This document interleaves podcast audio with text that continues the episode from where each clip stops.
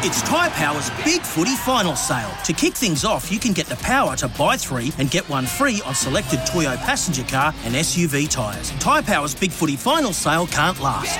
Visit tyrepower.com.au now. Welcome to the day's play on AFL Nation. Jordan Canellis with you here from the MCG, having sat alongside John Donohoe and Nick Dal Santo and Michael Barlow for the call to see Melbourne defeat the Blues by five points. And uh, for now, putting a halt to Carlton's plans to make finals. I've got one more game to do it, but it was Melbourne tonight who won by five points. They led at half time and three quarter time and scored four goals to three in the last quarter, with Kozzy Pickett's winner coming 11 seconds from the full time siren to get the win for the D's. Here is how our commentary team and our experts of Nicky Dal and Mickey B, here's how he called the game.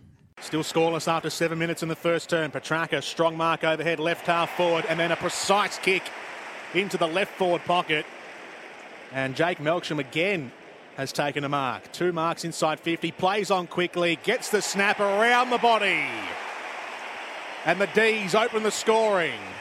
Jake Melksham playing deep forward gets the first. McKay comes up with the free kick, and the Blues will try again with a minute to go for their first goal of the first term. Well, the- Left foot kick from Harry McKay. The curl works.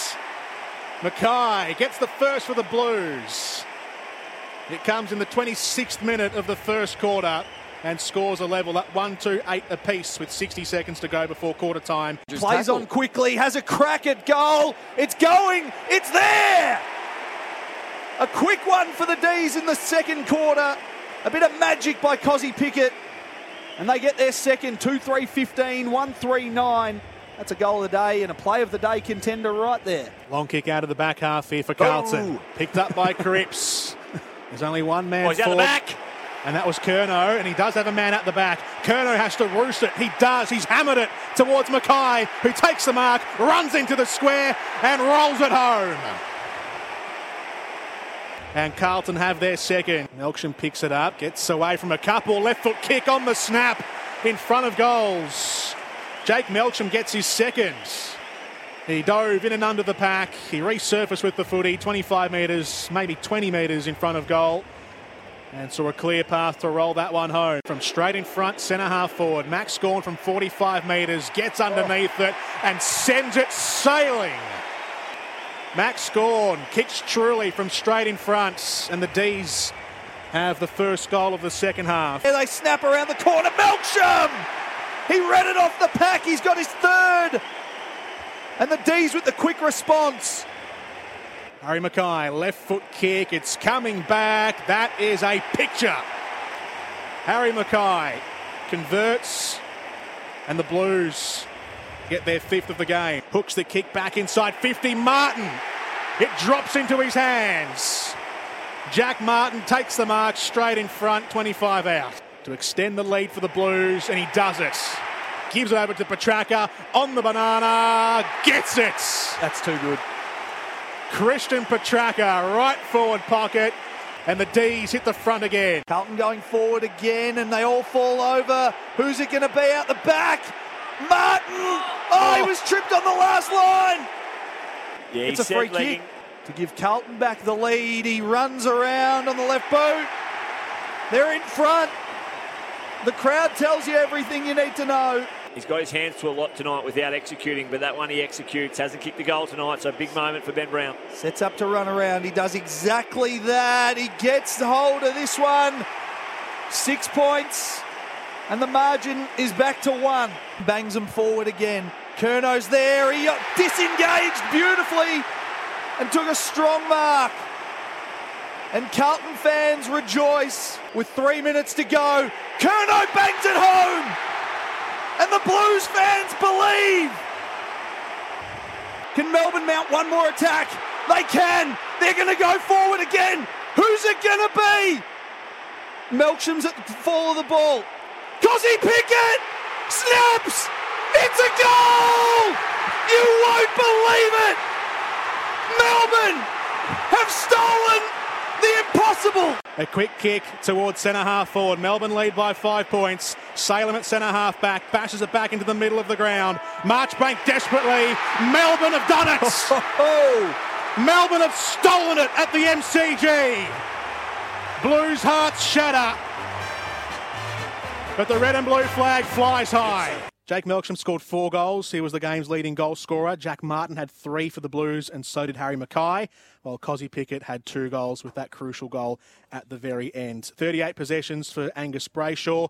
He led the way. Clayton Oliver had 29. Sam Docherty had 28 for Carlton, and Sam Walsh had 27. Those those guys were the main possession getters across the ground. Here's how our experts on AFL Nation, Nick Dal Santo and Michael Barlow, analysed the game. Expands uh, Nick Dal Santo and Michael Barlow on how that game ended and uh, and how Melbourne gave themselves the opportunity to, to get that winner. How Carlton maybe you spoke before about just experience. Yes. And, well, know. I think the first one, like we've got a bit of time to dissect it, so I'll throw it to Mick to speak about the way that you train that. You know, playing out scenarios. I think you called it with about two minutes ago about. You often play a scenario at training. You're down by under a goal, or you're up by over a goal, and how you play it out. Yeah, absolutely right. So Carlton went up by two kicks, uh, two scores, and from there the messaging goes out, bang, all right, now we need to just kill a minute. Pretty much kill a minute and we've killed the game. But centre bounce, 666, just give you that big opportunity to go forward and score, which Melbourne did exactly that. But at the end of the day, the minute, the minute difference in the game was the on-field leadership, the ability to sit up here, third level, and watch Jake Lever and Steven May go to work in conjunction with their coach on the sideline if anyone gets an opportunity, to, and some of the shows might run it during the week, about their ability to execute exactly what they talked about, there was hand motioning pointing and shifting uh, toward the southern stand side, of which that's where the Melbourne players went. They, when they were spare, they flushed to the open side of the field. Jake Lever got that football from the stoppage, as we discussed, kicked it in there to the out numbers, and from there they made it up and scored. How hard is it when you're 10 points up late in the game, you're a point up with 30 seconds to go, you lose that game, you go down to the rooms now and you go, we played our hearts out for the mm. entire match and we've just come away with nothing. It's a really difficult one for Michael yeah. Voss because yeah. We, we constantly hear it and we held ourselves accountable to it when we were players. It was about effort. It was about executing your role. Now, clearly there was some technical issues, but none of it was based on taking a short step or not putting your body on the line. They just simply didn't execute under the greatest heat against the team last year's premiers, a combative side, an experienced side. So it's really difficult for Michael Voss because you can't point the finger because nothing that any player did in those dying moments was on purpose. They all thought that they were doing the right thing at that particular time, but as a collective, it broke down severely. And, and Michael Voss, you could tell, so Simon Goodwin out there you know, to, to the victor go the spoils. They were you know, high fiving, hugging, all of that was happening. I, I glanced my eye over, and Michael Voss had made his way to his defeated troops, and he was you know lifting their chins and giving them a pat on the back, just saying, you know, we've got to go again. Right now, it's raw. Right now, the emotion is right at the peak. But let's get our heads up. Let's get, get off because the season is still alive for the Carlton Football Club and it's in their own hands. They had a few positives tonight, to be fair to Carlton. I, I thought McKay and, and his I guess, link play, the way that they were able to run outrun Melbourne at certain points and get through their spread. I, I thought they didn't play a bad game of footy tonight, Carlton. I, I, thought I thought their key forwards. So McKay still kicked three goals, but I think that the key defenders won the battle against yeah. the key forwards. Curnow was held Young was good, goalless until until the last quarter. May and Petty, I don't know. On the balance of things, from me, I don't know. You guys are both coaches, so you, you see the game differently. But I, I thought May and Petty won their battles against Curnow and McKay. Yep. Even though McKay kicked three, yep. they just even the ball kept going in there. Carlton had chunks of play where they were getting repeat inside 50 entries, and they, on the balance of things, on percentages, didn't take enough marks inside 50. No, and, then when, they, and, yeah. and then when they did, they, they missed those set shots. And, and the, the only one down the other end with Jack Melksham was the only one that really got on top of them. Well, the only one that I felt that got away from the uh, perspective was Jack Martin. Mm yeah. who popped up with three goals. So you look outside of just those key defenders, and I agree. I, I think the D's def- key defenders had the measure of their forwards, but it was probably just the, the three goals from Martin at crucial times that I thought, okay, they hadn't quite covered that base. But at the other end of the ground, I must say, I felt exactly the same. I thought Lewis Young was significant on Ben Brown, the job that he yeah. did. And then outside of that, Melksham pops up, and we will call him a, a key forward today just because of the, the style of, that he played yeah. rather than the height and the weight. Yep. But I, uh, I thought this was a game based on defence. And the other one that makes it really difficult for Michael Voss, you've just kept last year's premiers to 13 goals. Uh, sorry, to 11 goals. Yes, they kicked 11 goals, 13, which is another conversation. But if you're going to give up 11 goals, you're probably winning most of those games at this level of footy. But unfortunately, on the flip side, they kicked 10 goals, 14, and that's the end of the story. That's it from the MCG. The day's play all wrapped up, and Melbourne winners on this Saturday night by five points 11 13 79 to 10 14 74, defeating the Blues. As we say goodbye from the day's play today, here's the Melbourne song from the rooms.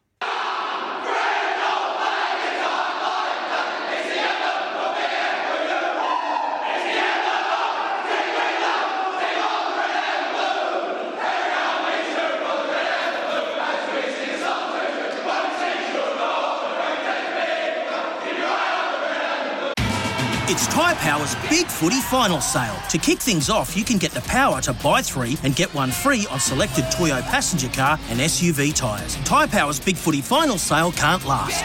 Visit tyrepower.com.au now.